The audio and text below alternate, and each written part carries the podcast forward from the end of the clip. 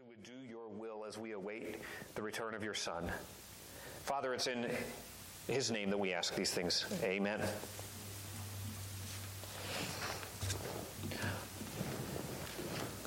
So we talk about Christian theology. There's one word that uh, maybe you hear it and your eyes begin to glaze over, and it is the word eschatology. Okay, how many of you had reason to use the word eschatology in the last week? Okay, okay, Nate, okay, he's in seminary. Most of us don't, that's not part of our vocabulary. Like eschatology, what does that mean? It's study of last things. Okay, end times, what God is doing in the world. That's a really important question for us to think about this morning. What on earth is God doing on this earth? What, what is God doing in this world? What, what is His plan? You look at the news and you follow what's going on in, in just sort of world events. There's a lot of reasons to be concerned, right? And be unnerved as we, we, we, we've, we've seen the effects of, of Hurricane Ian this past week and just the upheavals in creation. We, we know about an election going on in, in Brazil today. And turmoil in, in our world. So what, what is God doing? What is God doing in our world? Well, that is what that, that is the question that the study of end times seeks to answer.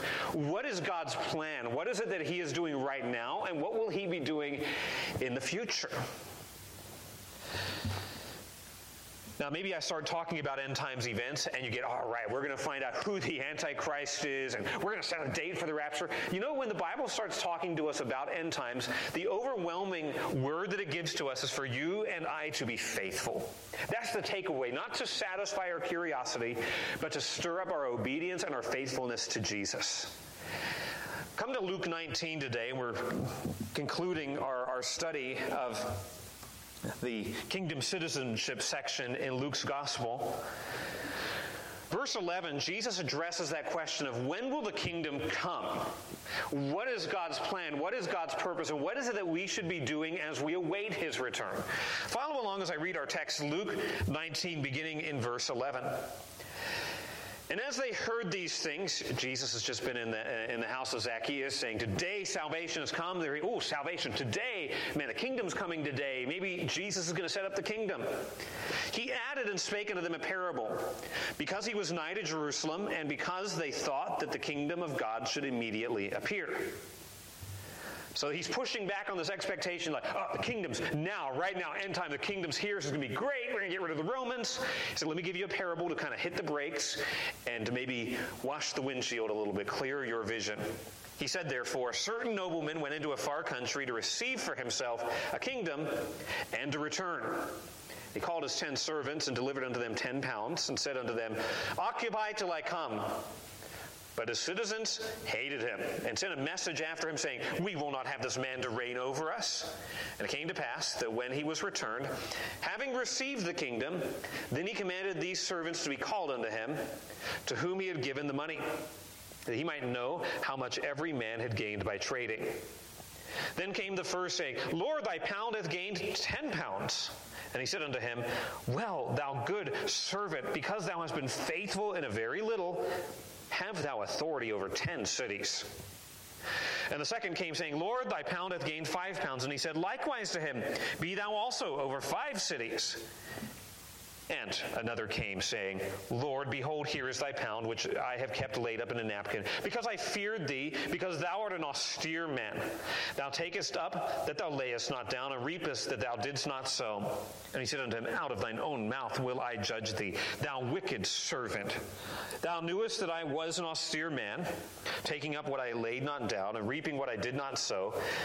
Wherefore then gavest not thou my money into the bank, that at my coming I might have required mine own with usury? And he said unto them that stood by, Take from him the pound and give it to him that hath the ten pounds. And they said unto him, Lord, he hath ten pounds. For I say unto you that unto every one that hath shall be given, and for him that hath not, even that he hath shall be taken from him. But those mine enemies which would not that I should reign over them, bring hither.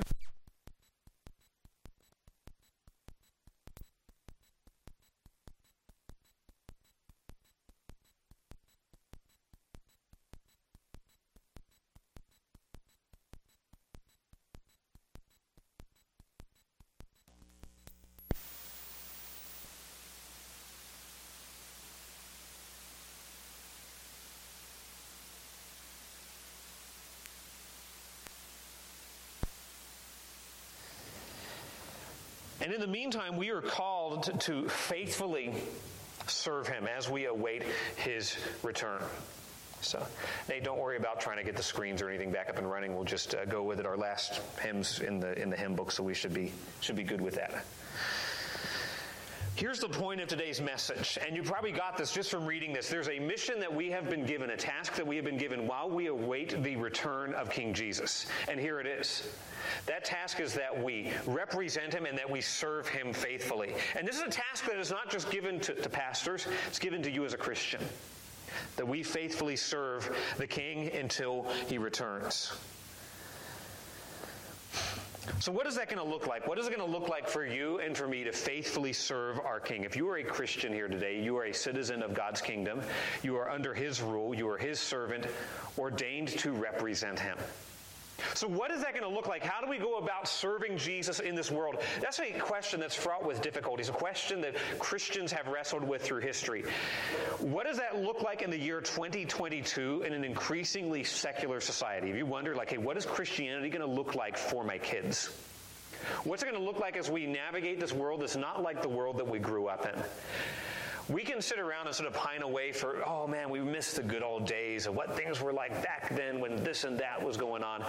But the reality is, we are called to represent Jesus in this world, in this day, not in some other that we would wish. We're called to be faithful to Jesus in the country that He's placed us in, in the time that He has placed us in, not in some other time or place that we wish we were in. So, what is that going to look like? What are some timeless principles that we can draw from this? What will faithful service look like?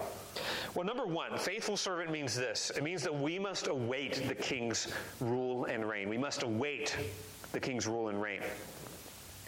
Verses 11 and 12 explicitly tell us Jesus gives us a parable, gives us this parable to push back on the expectation that his, his rule, his reign would begin immediately, right? So he's saying, hey guys, there's going to be a delay. There's going to be a time of waiting. We need to, to be ready to, to, to wait and be faithful in the interim.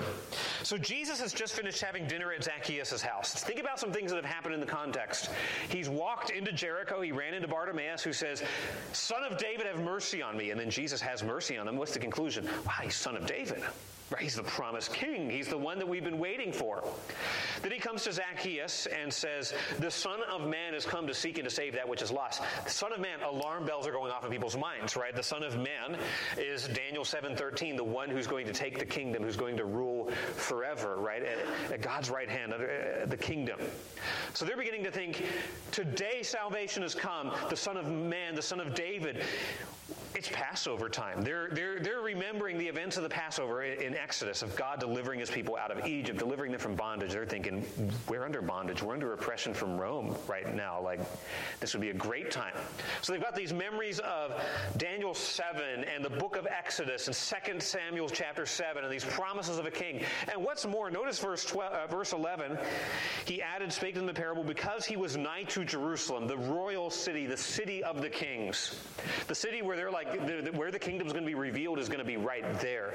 So he's coming to the place where the king rules, and he's adopted the title of the king. And it's this time where they're remembering God's deliverance. People are thinking the kingdom is going to be established. It should immediately appear, something glorious. He's going to, you know, after all, he can do all these miracles. What a great guy to put in charge of a revolt against Rome. If he can overthrow the Romans and get rid of that, man. So they're thinking it's happening. Physical, uh, a physical, visual manifestation of the rule of God and, in, and, in, and the beginning of the age that the prophets foretold. Just a mere 17 miles from the city of the king. So Jesus tells this parable to correct that false notion. To tell them, guys, there's going to be suffering before the cross. And here's why this is so key to the to the story, to the program of Luke's gospel. Jesus didn't come to, to set up the kingdom and to reign. He came to suffer on behalf of his people. He came to die as a sacrifice for sins. This delay in the kingdom is crucial for the purposes of God. Jerusalem would be the place of his rejection, not of his reign. His crown would be of thorns, not of gold. His, his throne would be a cross You see, God's kingdom is established in weakness. It is established in suffering. It is established through atonement. His reign is a redemptive reign, Him rescuing people from sin and making them citizens of His kingdom, a kingdom that is a spiritual kingdom that will one day be established physically on this earth. He came to redeem sinners from the curse of sin. So, verse 12, he said, therefore, he's telling a parable. And this parable, by the way, has a lot of points of contact with reality, with spiritual reality. It's almost an allegory where typically in a parable, there's kind of one main point, one main takeaway. You're not supposed to read too much in the details. But here, as you read this parable, you can kind of see multiple parallels with God's plan. A guy who leaves for a while and comes back as king. Okay, that's referring to Jesus. He's going to leave, he's going to return. There's servants who are to represent his interests. That's us. There's the people who rejected him. You think of the, the Jewish nation, they rejected their king, and really the world as a whole. There's this judgment at the end. So there's a lot of a lot of points where this sort of gives us a roadmap for his plan for the future.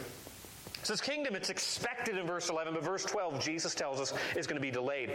A certain nobleman, a, a, an individual of noble birth who would have claim to, to, to serve as king, went into a far country to receive for himself a kingdom and then to return. Now, for this to make sense, we've got to understand something about the historical situation. Because you're like, why would you go away to get a kingdom and come back? Because we think of a kingdom, we think of a realm, right? You're like, okay, the kingdom, the United Kingdom of Great Britain. Of there's an actual piece of real estate. But when the the New Testament's using the word kingdom here, it's not referring to a realm. It's referring to the kingly authority. So he's going to go away somewhere and get the right to rule, and then come back and actually exert that rule over the, this particular place. This this story would have immediately connected with his audience. It's almost like he took up the Jericho Daily Express, or whatever their newspaper is, or the Berean Times, uh, or their version of, of Fox News, and, and like, here's a story from recent history that I'm going to sort of give you echoes of. There was a king who was a sort of a petty tyrant over the area whose name was Herod the Great. Now, Rome's really the one in charge, right? They don't really tolerate people who are, are going to do their own thing. So Herod the Great basically rules with Rome's permission. The same Herod the Great, by the way, who killed the babies in Bethlehem. Well, he dies in about 4 BC, so about 30 years before the time of Christ, before the time that Jesus is speaking. And he's got a son whose name is Archelaus. What a great name. You want a good baby name? Archelaus is his son. And Archelaus wants to inherit his dad's title, king. So what does he do? He does what everyone else at that time does if you want that. He takes off to Rome, far country, goes a long way away. Archelaus goes off to Rome to petition to the to the Caesar to say, hey, can I have this title of king to inherit the, the realms and the titles of my father? So off he goes to Rome. But here's the deal. The people in Palestine hated Archelaus. And for good reason. He was a really, really cruel individual. He was a bad dude. He was a, a, a violent, oppressive ruler. And so they send this delegation off after him. And so he gets to Rome and be like, hey, Caesar, give me the, the kingship. And there's already people who have beat him there who are like, don't give it to him. He's really a bad guy. And there's all of these Jewish people in Rome who come to Caesar's court and are like, don't let him rule. So Caesar takes a few days and sends him back. like, listen, we'll make a compromise. You'll go back.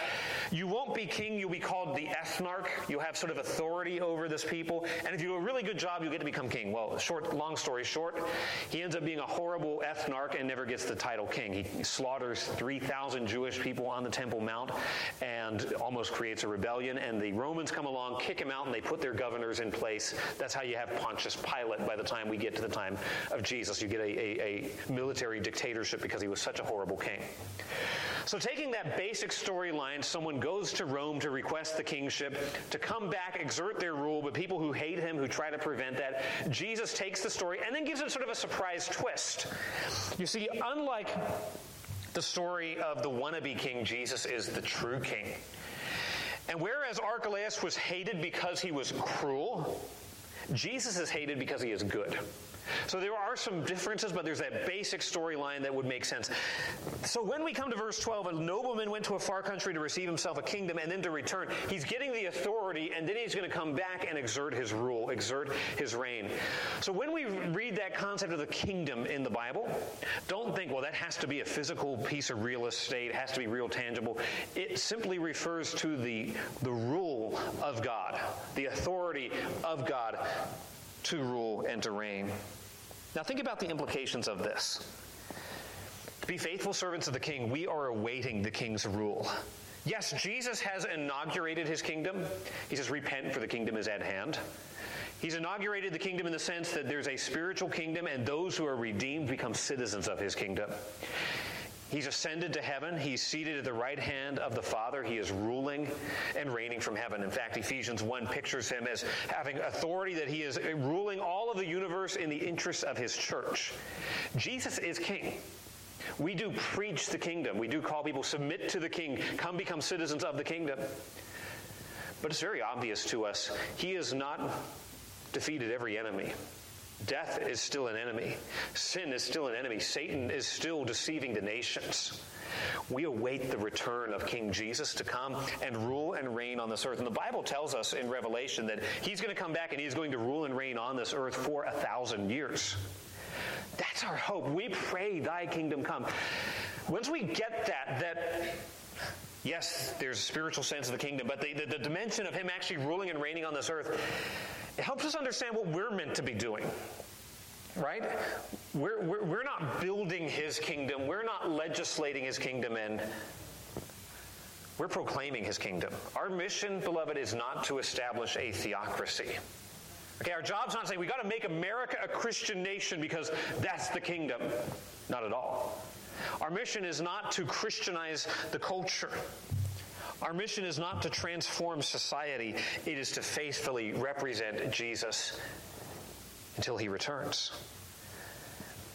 And as surely as this king left and came back, Jesus left and he is coming back one day. Let's not get too much hope or optimism in, the, in our ability to make this world somehow fit for the kingdom. This world is not getting better, it is getting worse. The ocean liner has hit the iceberg and it is sinking. Our goal is not to rearrange deck chairs to make the deck a more comfortable place to drown from. Our goal is to get people into the lifeboat. That's, that's our mission. Don't put your hope into to politics. Don't put your optimism and your, your longings into who may be elected president in the next election or in the midterms. Yes, we want to speak for righteousness. We want to have an influence on society. But ultimately, the kingdom will be established when the king returns. Supposed to be about his business, which brings us to our, our, our second responsibility we're here to represent him as we wait. We're waiting for the king's rule. Secondly, faithful service to the king means this we must represent the king's interests. We're here to represent him while he's away before he returns. So, verse 13. So, there's this nobleman, he's left town, but before he leaves, notice verse 13. And he called his ten servants, words doulos, slaves, bondservants and delivered them, gave to them, handed over to them ten pounds, and said unto them, Occupy till I come. So he's giving his servants a responsibility while he is away. So before leaving to receive that kingdom, he summons the slaves. He gives them each what's translated here one pound. Now that doesn't do much for me. We don't use that currency. Uh, the the word that, that's used here is the word mina. That's the, the, the Greek word and is roughly worth about 100 denarii. Okay, denarii is one, basically a day's wage. So about 100 days worth of working. So say three to four months, depending on whether you work six or five days a week. So just sort of do the calculations in your, your head. I, the way I did this, okay, let's just say everyone makes 40000 a year. That's roughly medium household income. So about $10,000. He gives each of them about $10,000. A pretty decent sum. But you're not buying a new house with $10,000, right? You're, you're not going to be you know, completely transforming the city of Mobile with $10,000. You might be able to buy a used vehicle, but the way inflation's going, you might not be able to. It's a good amount of money, but it's not an enormous millions of dollars kind of sum. They're all given the same amount, and they're called to administer his interest while he is gone. Now we get this command occupy till I come. We hear that word occupy, we think, well, just, just, just stay, don't, don't go anywhere. Th- that word actually is a much stronger word, and it's really important that you get what this means. This word does not just mean hang out. It doesn't just even mean, you know, you might tell your kids, hey, keep yourself occupied, like don't get into anything. It's a, actually a far more active word. It means this do business or trade. This is a business word. The word says, take that one mina, that, that three or four months worth of salary, and do business with it. Invest it, trade it, make it grow. You're not meant to just take it and sit on it, but you're meant to go and invest it. If you, if you miss that, the master, the king's response at the end of the story, where the one guy who didn't invest it and he really goes off the handle again, you're like, that seems really arbitrary. Like, how is he supposed to know what to do with this? Because this word, occupy till I come, actually means do business. So by the way, in 1611, when the King James was translated, it meant to be busy or employed. Our language has changed. Occupy now means go live in a house and stay there. 1611, it also had the sense of do business and be engaged in, in business. So just put that in your, even write that word in your margin. Do business till I come. Now, there's another parable that's similar to this one in Matthew 25. We get the parable of the talents. Where some people are like, oh, it's the same parable. Well, actually, there's some differences. There, the servants are each given different amounts. A talent refers to something that is about 60 times the amount of a, uh, of a mina. They're given much larger sums of money. They're given unequal amounts of money. Here, they're all given the same. I think Jesus is taking the same basic theme. He's telling it with sort of different emphases, different occasions. But what is the resource? Okay, let's just make, make some application here. They're all given the same resource, they're all given the same task, they're all given the same mission. What is that mission? What is that task? What is that resource that God's servants have been given, that Christ's servants have been given? I think it's the Great Commission. All of God's people are given one basic task. There's listen, there's differences in the tasks that you and I have and the missions we have depending on your role. If you're a parent, God's calling you to bring your children up in the nurture and admonition of Christ. If you're an employer or an employee, you might have slightly different roles. But what is it that we are all, all have in common that we are called to do? Make disciples of the nations. You realize that's given to every single Christian?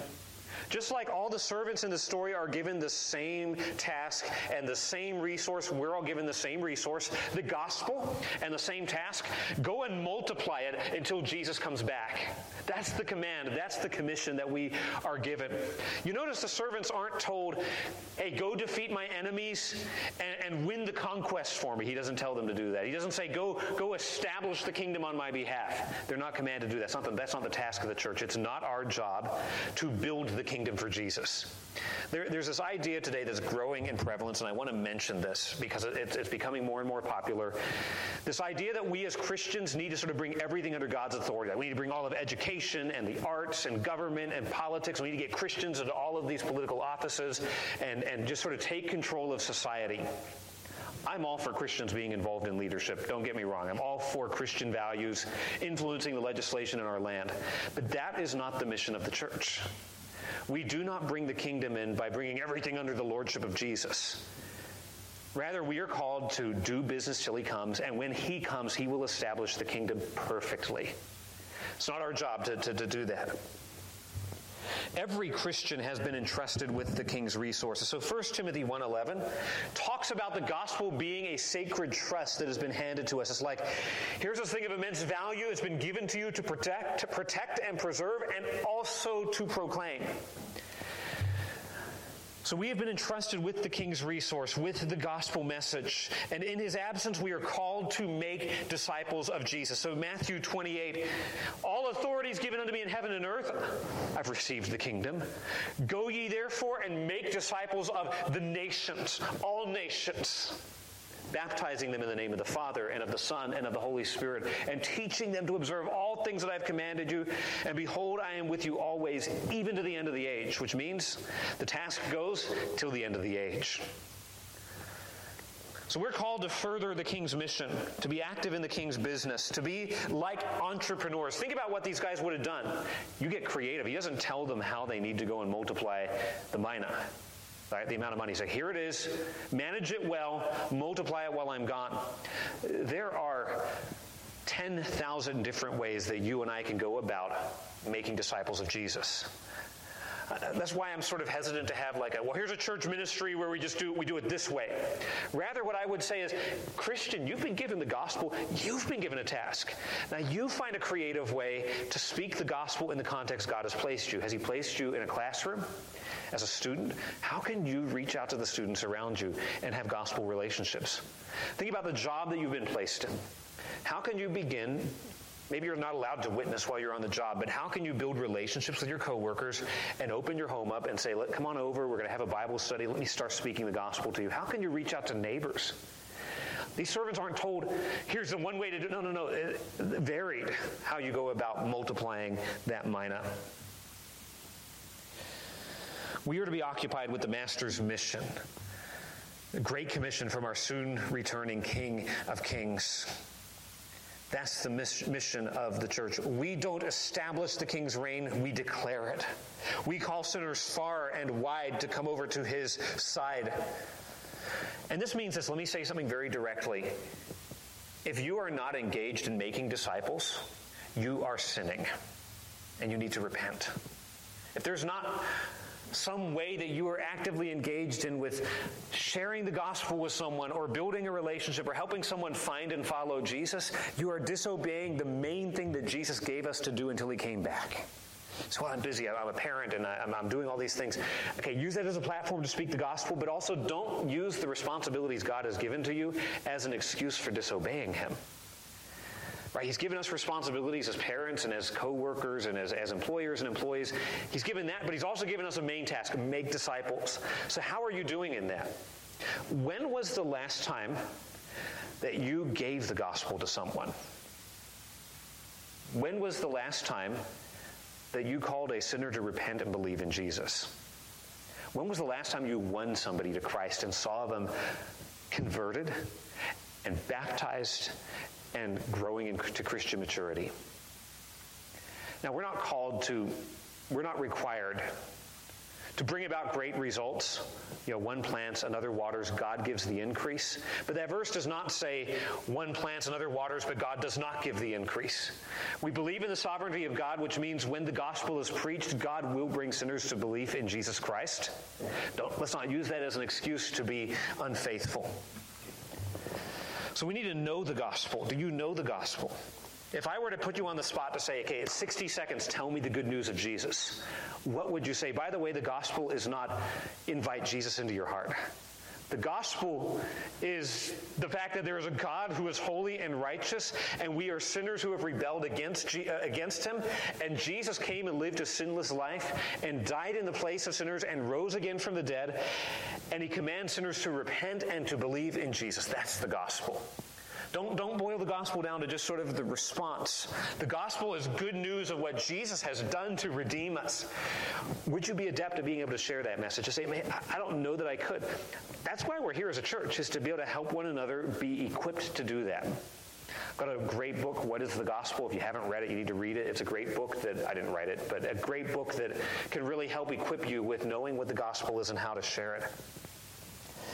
You need to know the gospel, you need to speak the gospel. The gospel needs to be sort of like our native language that is natural for us to speak in terms of the gospel. What I mean is more than just going off and being like, all right, here's the Romans road, let me rattle it off to you. By the way, we should know we should know the, the basic contours of the gospel. But to be so familiar with it, it's not hard for us to find ways to come into the gospel, into a gospel conversation. We need to pray the gospel. You know, here's something I have found. If you ask someone, you know, they're sharing stuff going on in your life, in their lives, they're like, man, this is really going on. Could you pray for my kids? They're struggling. You know, I'm dealing with this diagnosis. If you say, can I pray with you right now? I've never had someone who said no. Right? Unless they're maybe, you know, a militant atheist or, or something like that, but I've never had someone say no. What if you were so familiar with the gospel, it was really natural for you as you prayed with them to pray gospel empowered themes? As you come to pray, God, we come to you through Jesus. We thank you that through Jesus we can be forgiven even though we are sinners. To where they're hearing more than a cliche prayer. People hear cliche prayers all the time that God, would you please bless and would you please heal? Where you're praying from the gospel as one who is accepted in the beloved, that will stand out as different than the other prayers that they have heard throughout the week, I guarantee you. And it might be just like putting a little rock in their shoe. They'll be like, that was a, I've not heard someone pray that way before. You never know what that seed of just praying a gospel shaped prayer may do as you interact with people around you. Now, let me just continue on here. We're talking about the fact that we are to represent the king's interests, furthering his, his mission. Verse 14 just notes we're doing this in enemy territory. His citizens hate, hated him. So remember, he, he's in a particular region. He wants to be the king, so he goes off to Rome to get the authority and then to come back and to reign. People in that, in that region hated him like they hated Archelaus. In Jesus' story, they hated Jesus, the true king. What did they do? They rejected him and they crucified him. He came into his own, and his own received him not. All four of the gospel accounts highlight the fact that Jesus was rejected by his own people, hated by his own people, crucified by his own people. They rejected their king, a king who was infinitely perfect and just. There's even a stunning place in John's gospel when they say, We have no king but Caesar. Like that's a stunning, hypocritical kind of statement. They hate Caesar. Like, we want Caesar as our king. We would rather have this cruel taskmaster, this cruel dictator, this horrible tyrant than Jesus to be our king. Now, it wasn't just the Jewish people. We live in a world whose default setting is to reject the rule of Jesus in their lives. That's, that is the essence of sin. Sin is not merely imperfection, sin is the rejection of the rule of Jesus, right? It's the rejection of his law in our lives. And we're living in a world where his citizens hated him. Those who he would rule over do not want him to rule over them. Who do we want to have rule? We want ourselves. You want to be able to call the shots in your own life. Now, there's plenty of people in our city who are like, I believe in God, I believe in Jesus, but I don't really want that to change my life. Like, I don't want to move out from living, you know, with my girlfriend or my boyfriend. I don't want to go that far. Yeah, I believe in Jesus. Yeah, I believe in Jesus, but I don't want to, like, give up Sunday to go worship him with his people. That just is too much. I, I believe in Jesus, but I don't want to actually see anything change in my life in any meaningful way. Lip service to the king, but in your heart actually rejecting his rule. That, that, that's sin. That, that's what sin looks like. So, yeah, I, I like, but I want to speak lies. I, I want to gossip. I want to malign people, rejecting the king's law.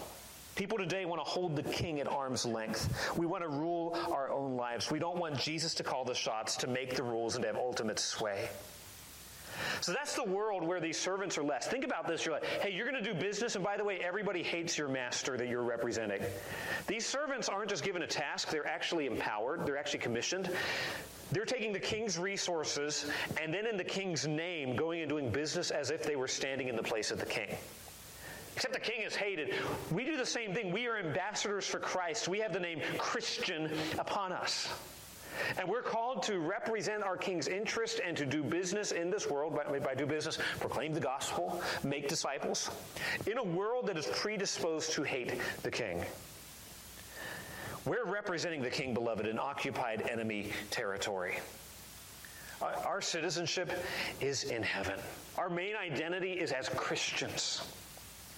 It's not about the nation that we belong to. It's not about the political party that we adhere to.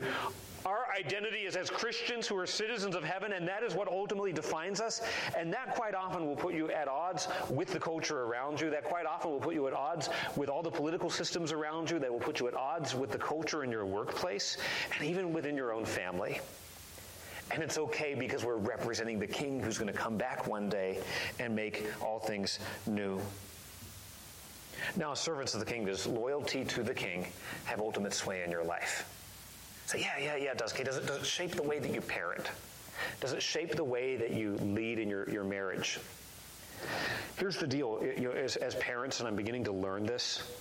Yes, I've been given authority by Jesus, but it's authority to represent Jesus, not to make Timothy do what I want him to do, but rather to represent the righteous and loving leadership of Jesus in his life. The same is true for a husband leading his wife.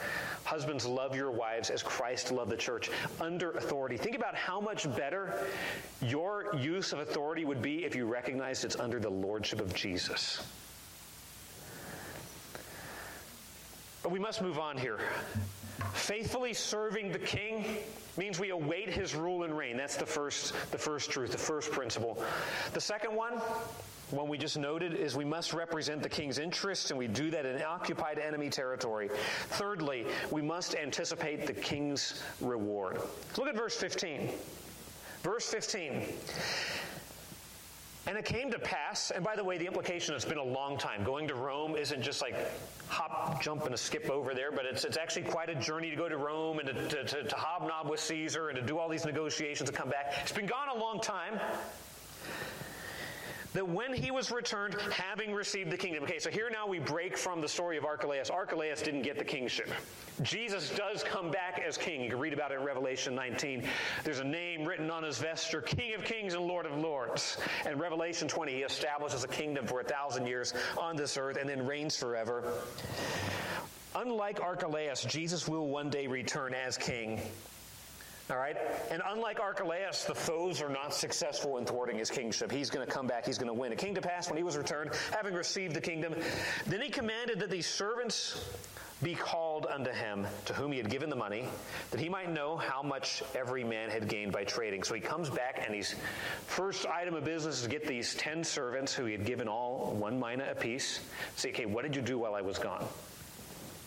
Now, the issue here, the, the test here is not so much were you really good at business? The question, were you loyal to the king? I said just a minute ago, they're in occupied enemy territory. Going out and doing business on behalf of the king is a demonstration of loyalty to the king. No doubt it brought a lot of scorn and hostility on servants if they're surrounded by people who hate the king. So, had they been loyal to me? Have they been obedient to me? Have they done the thing that I have called them to do? Anticipating the king's reward.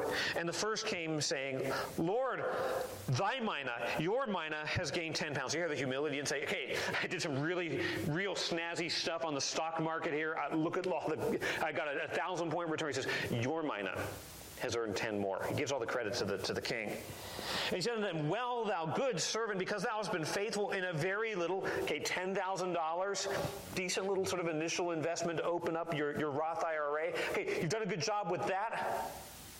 He's not going to say, now I'm going to let you invest 100,000. Oh, no, no, no. You will have authority over 10 cities like a whole region of the kingdom you're going to rule over on my behalf. You, the fact that you were, you were faithful in the little thing in the face of hostility shows that you are trustworthy to have greater responsibility in the kingdom. The second came saying lord thy pound hath earned five pounds. Verse 19 and he said likewise then be thou also over five cities. So the king comes back to square up with his servants and he gives them a reward. Now i want to note just a couple of items about this reward. Notice it's guaranteed the reward is as guaranteed as the Savior's return. The Savior is going to return one day as king, and all of his servants, all of his people will be rewarded for their faithfulness to him during the time that he was away. Savior, his resurrection declared him as king. The ascension seated him as king, and his return will reveal him as king. And when he comes back as king, he will come with a reward for all who have been faithful to him. Let me show you what this looks like over in 2 Corinthians chapter 5. Turn over there with me. 2 Corinthians chapter 5. Paul is talking about his endurance in ministry, what is motivating him to endure in ministry. he's talking about the fact that even though we might die, we're going to be welcomed into God's presence to eternal life, to see Jesus face to face. And then he says in verse 9, 2 Corinthians 5, verse 9, wherefore we labor, that whether present or absent, okay, whether we are dead or alive, whether we're with Jesus or still on this earth, we may be accepted by him. He said, the longing is that we would be pleasing to our King, for we must all appear before the judgment seat of Christ, that everyone may receive the things done in his body according to that he hath done, whether it be good or bad. There will be a time of rewarding, of reckoning for God's people. Now, back to our account in Luke. There's this guarantee you will stand before King Jesus one day. As a believer to face, to receive rewards, or as a lost person to face his judgment, you will stand before him. By the way, everything will be judged. Every word, every motive, every deed done or left undone that ought to have been done, every thought will be laid bare. Everything that we have done in this life will be laid out before our King. I think that we need to, we, I, I think we would do well to think on that truth more often. I think it's so easy for us to kind of get along off into our own little world and to lose sight of eternity. We're going to stand before the king one day. We're going to give an account. There's a guaranteed reward. But back to our text in Luke 19, notice how generous this reward is. So, okay, you've been faithful with one mina, you made it produce 10, okay, and a thousand percent return. That's pretty good return on investment, right? Uh, in parables, you can do stuff like that. Not every detail in a parable has to be like true to life. Uh, thousand percent return. Awesome. Okay, you've been faithful. You got 10 minas, you're now going to rule over 10 cities.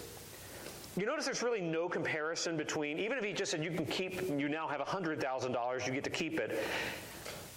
Okay, no comparison to ruling over 10 whole cities, right? To have a whole region of the kingdom under your authority that you are responsible for to, to, to administer for the king. What I want you to notice is the reward far, far, far, far exceeds the service the service, right? It's not just, well, you did one little thing, so there's going to be sort of a quid pro quo, and your good deeds will now result in equal equal rewards in the kingdom. No, the rewards are exceedingly beyond what would be deserved. This is not, rewards are not bribes. Rewards are not payments that are payment that is rendered for, for certain services. It's not, okay, you served me for this amount of time, you won souls. Now, here I'll pay you off. Rewards are completely, totally undeserved. Hey, these guys are servants, they're slaves.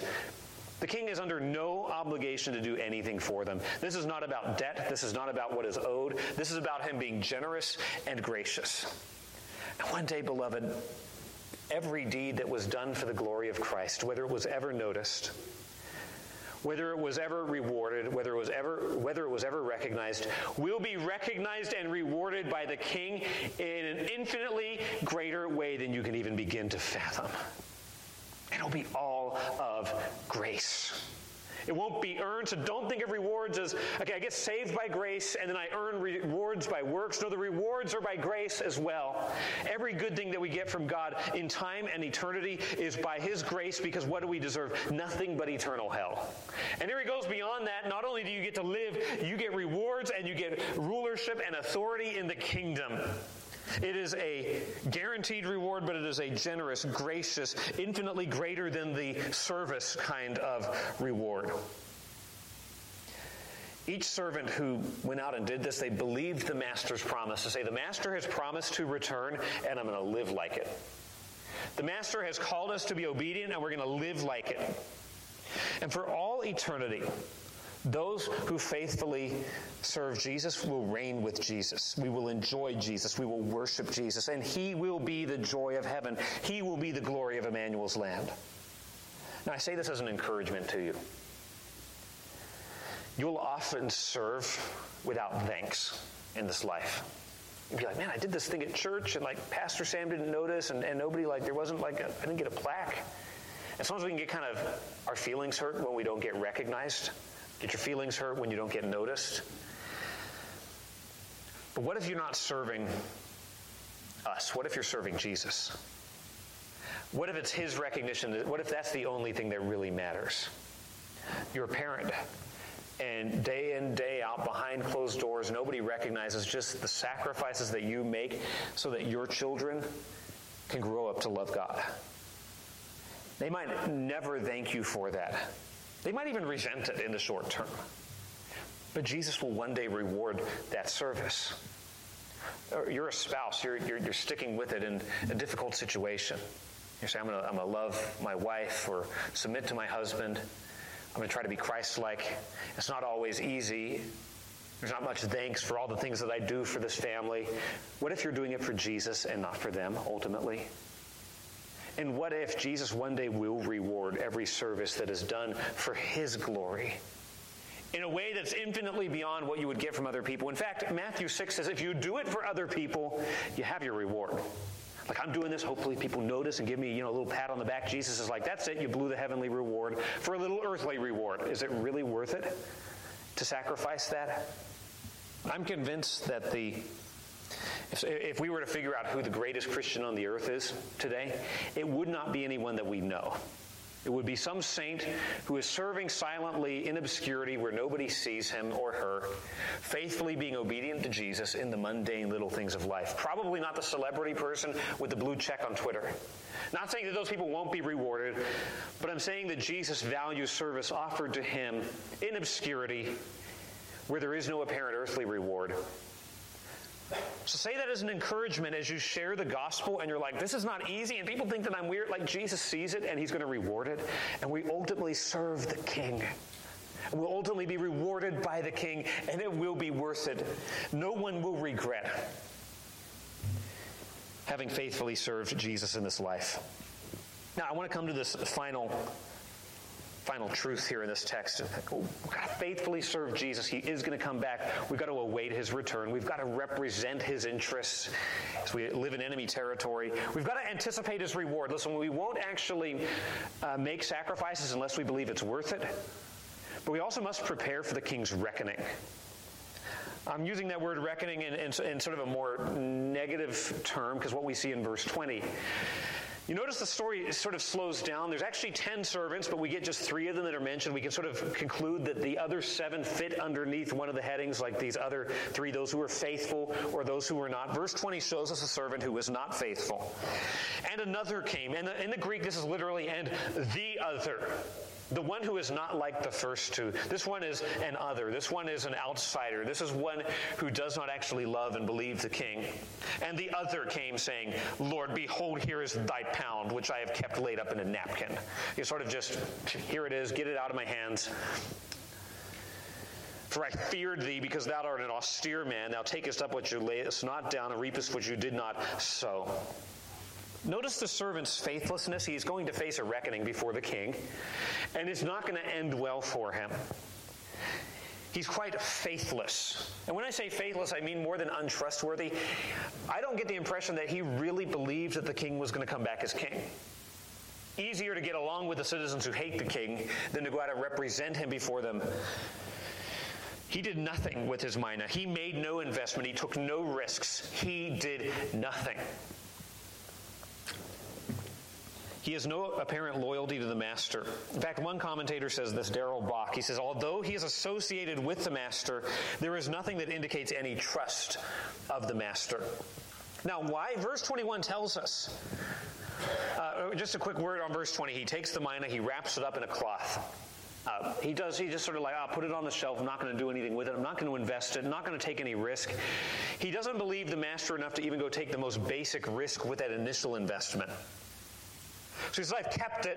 It's mine, almost like I sort of sort of treasure it, Smeagol with the ring kind of thing. And, and, I've wrapped it up. I've not actually done what the master told me to. Remember, key word here occupy till I come is do business till I come. He doesn't do that. He's disobeyed the master. He's not believed that the master really means what he says.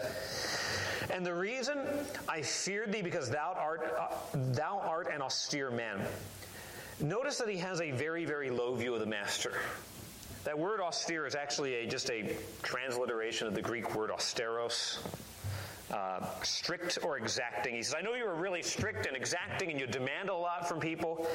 And he explains a little bit here in verse 20. Uh, you take up what you did not lay down. Okay, you withdraw money from the bank that you didn't deposit, and you reap what you didn't sow. In other words, you get rich on other people's backs. You use your servants to go do all your investment for you, and your servants will go out and reap all the crops for you. You're a greedy, penny pinching, squeeze blood out of a rock kind of guy. Man, that's a pretty low view of the master.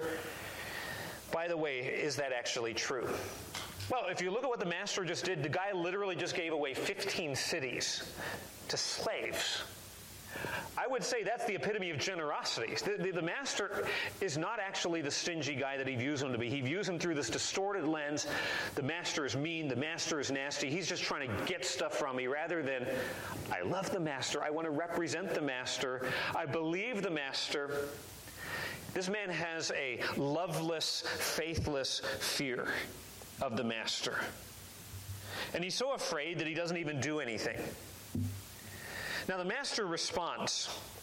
So we see the servant's faithlessness in verses 20 and 21, but notice the king's judgment. And he said unto him, Out of thine own mouth will I judge thee, thou wicked servant. No, he says, You're wicked, you're evil, because you have this hatred and disdain towards me. You have this low view of me. Thou knewest that I was an austere man, taking up what I laid not down and reaping what I did not sow. Why then did you not give my money into the bank, that at my coming you might have received my own with interest? Now, the king is not actually agreeing to say, Yeah, I really am a mean, nasty guy, but it's almost like a, okay, if I'm really as horrible as you say that I am, you should have at least acted on that right? Like, this doesn't make any sense. You're contradicting yourself. He takes, okay, the standard that you yourself claim, let me judge you by that. You say that I'm a mean, nasty, you know, greedy kind of guy. That should have at least led you to take the money, put it in the bank, and earn some interest on it. Come on. The, the, man's issue went much deeper than the king is, the master is a mean, nasty guy. You'll be judged by your own testimony. If I'm as terrifying as you claim that I am, you should have done something. And he did nothing. So now we see what does he do? We, we come down to verse 24. He said to them that stood by, Take from him the mina and give it to him that has 10, 10 minas. So take the one from this guy and give it to the guy who was actually really good at investing. The implication, by the way, is that the servant isn't just going to keep that money for himself, he's going to continue to manage it for the master. The reward that he gets, his greater responsibility with the king. By the way, if you love the king, why would you not want greater responsibility with the king? So take the, take the mina from the guy who did nothing with it, give it to the guy who has 10. Now the servants are shocked. They're like, he's already got 10. It doesn't make any sense to give the money to the one who already has. And then we get this paradoxical statement in verse 26 Everyone that has to him shall be given, and from him that has not, even that he has, shall be taken away from him. You're like, that doesn't make much sense. Okay, the one who takes the gospel and invests the gospel, the one who multiplies the resource the master has given to him in eternity will receive even greater rewards. But the one who, who has it, doesn't do anything with it, they will lose what little they had. Now, in the Matthew account that I said is a not exact parallel, similar parable told on a different occasion, we get this added statement take him and cast him into outer darkness. The servant who does nothing with the mina, now this might be really chilling to you, I don't believe is saved. Some people are like, well, he just represents a Christian who just doesn't do much for Jesus. I'm seeing someone who doesn't believe in the master, does not love the master, does not obey the master, has a distorted view of the master, and is judged by the master. I don't think we're talking about a Christian.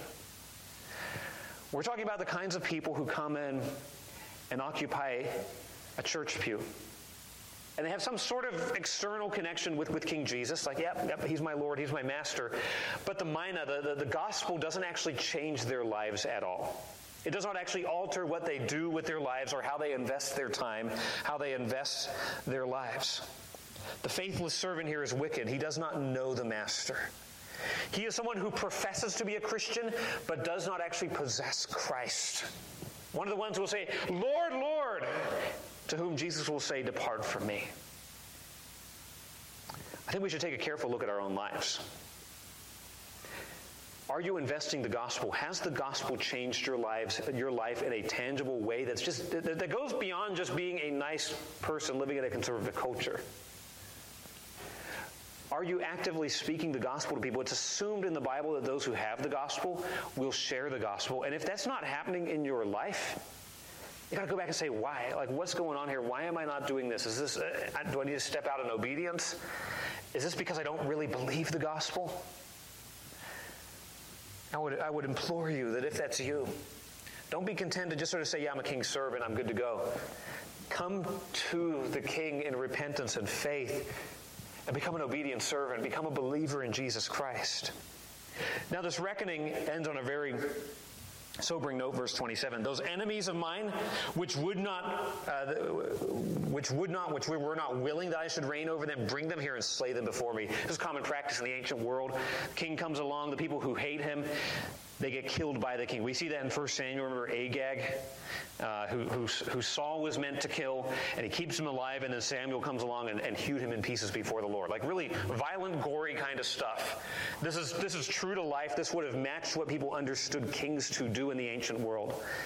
Like Jesus, will Jesus really do that? He will do something far, far more terrifying. Those who refuse his kingship will be cast into the lake of fire. They will face not just a momentary judgment, they will face an eternal judgment. You see, this doesn't seem like Jesus. No, Jesus is one who hates sin and hates disloyalty and hates rebellion to such a degree that he will judge it for all eternity. And yet, he's also one who is so gracious and so forgiving and so merciful that any rebel who will repent and believe before he returns will be saved. Who are these enemies? They're the rebel citizens who rejected the king back in verse 14, who sent the messengers to try to stop him. The Bible affirms over and over again that those who don't believe in Jesus, the wrath of God abides on them already. Romans 1:18, God's wrath is revealed from heaven against all unrighteousness and ungodliness of men. 2 Thessalonians 1 and verse 9 says that those who don't believe in Jesus will be will face his wrath from outside his presence. Revelation 20 describes all standing before the, the great white throne and those whose names are not written being cast into the lake of fire. Revelation 21 8 says that this is stunning. Every liar will have their place in the lake of fire. In other words, all of us are condemned. Our only hope is Jesus. So flee to Jesus, flee from the wrath of God. You have a choice now to either submit to the rule of the king or to reject it. If you choose to persist in sin, if you choose to trust in your own goodness and sort of hope for the best, you'll face the fate of verse 27. At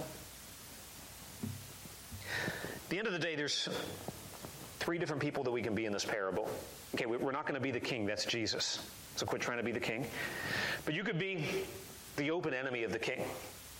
I will not have this man to rule over me. I'm going to do my own thing. I don't want the king to rule over me. Open hostility. That might be you, open hostility. There's the unfaithful servant. The ones who sort of have an, a semblance of, yeah, we like the king, but they don't actually believe him and follow him, what we might just sort of regard as nominal Christianity. That might be you, nominal Christian. That's super easy to do in our culture, super easy to show up to a church week in and week out and not actually love Christ, not actually love his word, not actually love sharing the gospel. And then there is the genuine Christian, the servant, who have received the king's message, who believe the king's promise, and are actively investing it. Now, not everyone's as good at it as others. One of them has 10, one of them has 5 when it's all said and done. We're not all going to have the same level of fruitfulness in our lives. It may not come as quickly for all of us, but there is fruit.